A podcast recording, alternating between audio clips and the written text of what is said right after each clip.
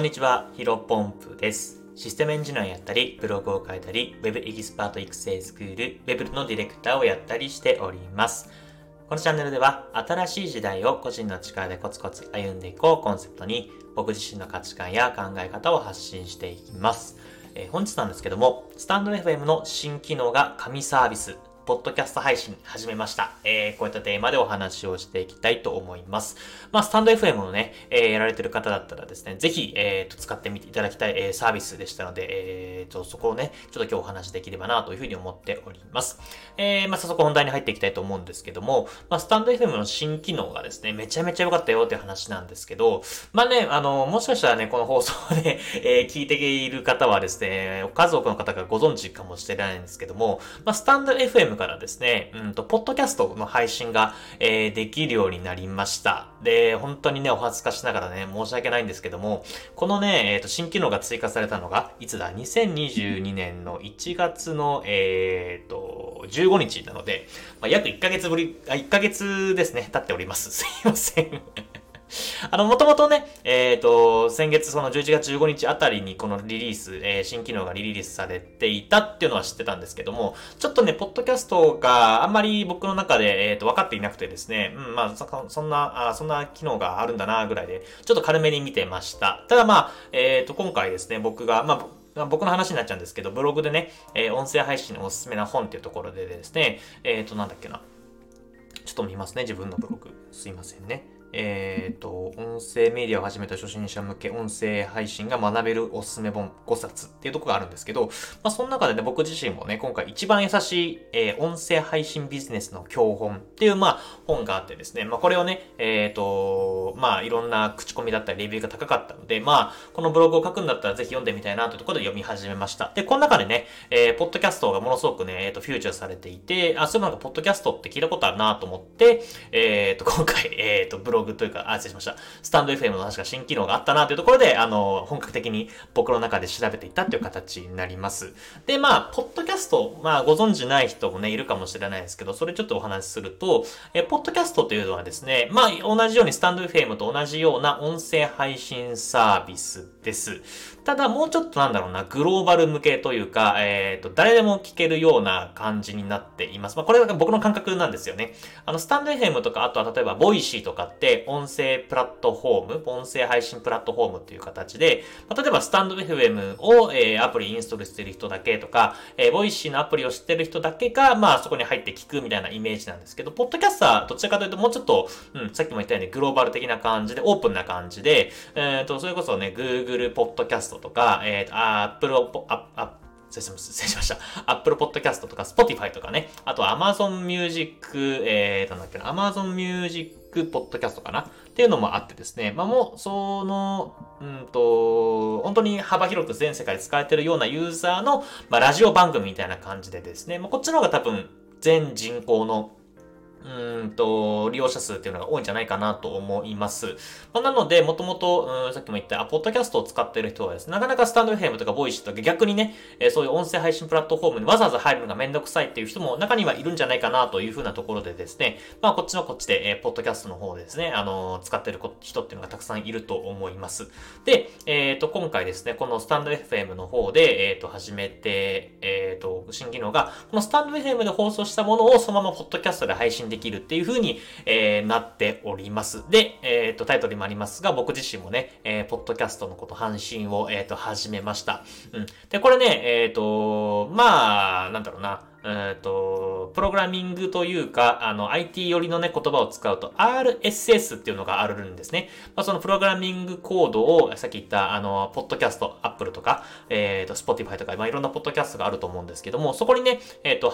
うんと、貼り付けて、えー、保存すると、まあ、僕のヒロポンプラジオが、えっ、ー、と、自動的に反映されて、えー、ポッドキャストでもスタンド FM で話してる内容がそのまま聞けるという形でですね、うん、本当に画期的だなというふうに思っています。とは言いつつですね、あの、もともとね、ラジオトークかなえー、あの、他の音声配信プラットフォームがあると思うんですけど、そっちはね、もともとね、この R、RSS、えっ、ー、と、ラジオトークに配信したものをそのまま引き続き、えっ、ー、と、同じようにですね、ポッドキャストに反映できるっていう機能はですね、これ多分1年以上前からあったと思います。うん。僕がこの音声配信を始めるときに、えー、ラジオトークはポッドキャストもね、同時配信できるよみたいなことをね、えっ、ー、と、学習したとか学んだ記憶があるので、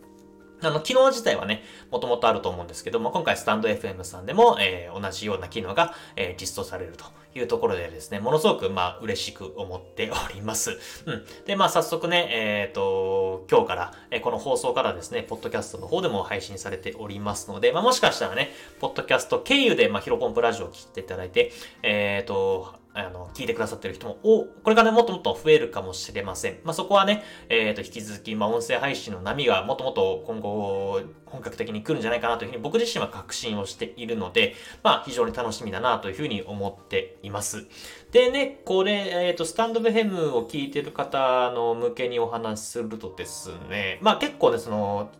さっき言った RSS とか RS RSS の URL 発行して貼り付けるみたいなですね、設定がめちゃめちゃね、めんどくさそうに感じる人も多いかもしれません。うん。何を隠すと僕もその一人でした。うん。あの、ちょっとめんどくさそうだなというふうに思っていたんですけど、意外とね、やってみるとね、えー、簡単です。うん。で、その内容とかやり方をね、書かれているノートが、スタンド FM さん公式からえー、 note、まあ、ブログような感じでですね、紹介されています。そうですね。あのー、この放送の概要欄にその URL 貼っておきますので、まあ、 stand.fm でね、えー、ポッドキャスト配信されてる、配信、まだ配信されてないよという人はですね、ぜひね、これやり方見てね、多分、僕はね、ちょっとね、あのー、エラーというか、やり方手間取ってしまってね、あのー、どれぐらいかな？半日ぐらいかかっちゃった。なんか反映される前時間かかっちゃったね。半日ぐらいかかったんですけど、多分実作業的には、うん、全部合わせて10分ぐらいで終わると思っています。さっき言った4つ。えー、まずはスタンド FM の方で、なんかちょっと簡単なポッドキャストの設定をした後に、さっき言った4つですね。えっ、ー、と、Apple Podcast、えー、Spotify、えー、Amazon Music、Podcast、えー、Google Podcast。この4つをですね、まあ、登録する。本当に簡単にピピッとあのコピペして貼り付けるだけで完了するので、まあ、本当に実作業は10分で終わるかな。10分かかんない5分ぐらいで、うん、実数かかる、終わるかなと思ってます。まあ、ただまあ、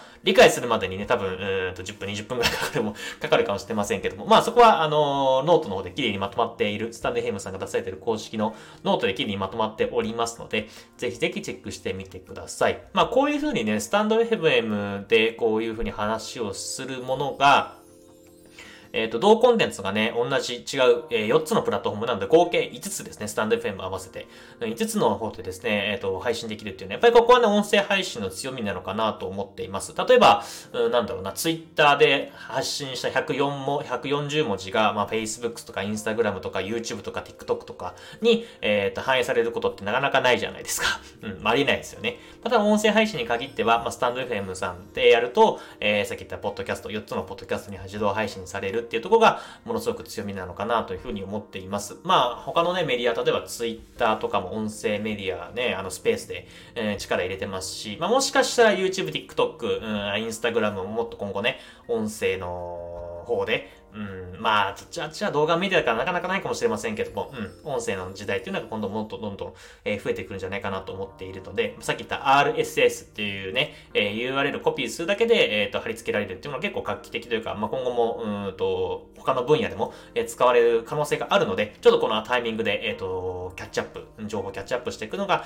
いいんじゃないかなというふうに思っております。それですね、えっ、と、本日はお話は一旦以上にしたいと思います。ではね、最後、久しぶりにね、時間1分ぐらい待ったんで雑談したいなと思うんですけども、まあ、あのー、ワールドカップですね。うん、いよいよ最終ですね。準決勝です。確か、フランスと、えっ、ー、と、モロッコと、えっ、ー、と、アルゼンチンと、あと、クロアチアか。うん、日本を破ったクロアチア。結構ね、あの、僕の中でブラジルとか、あの、ポルトガルとか、あとオランダとかね、応援したんですけど、意外と僕の応援してるチームは敗れてしまって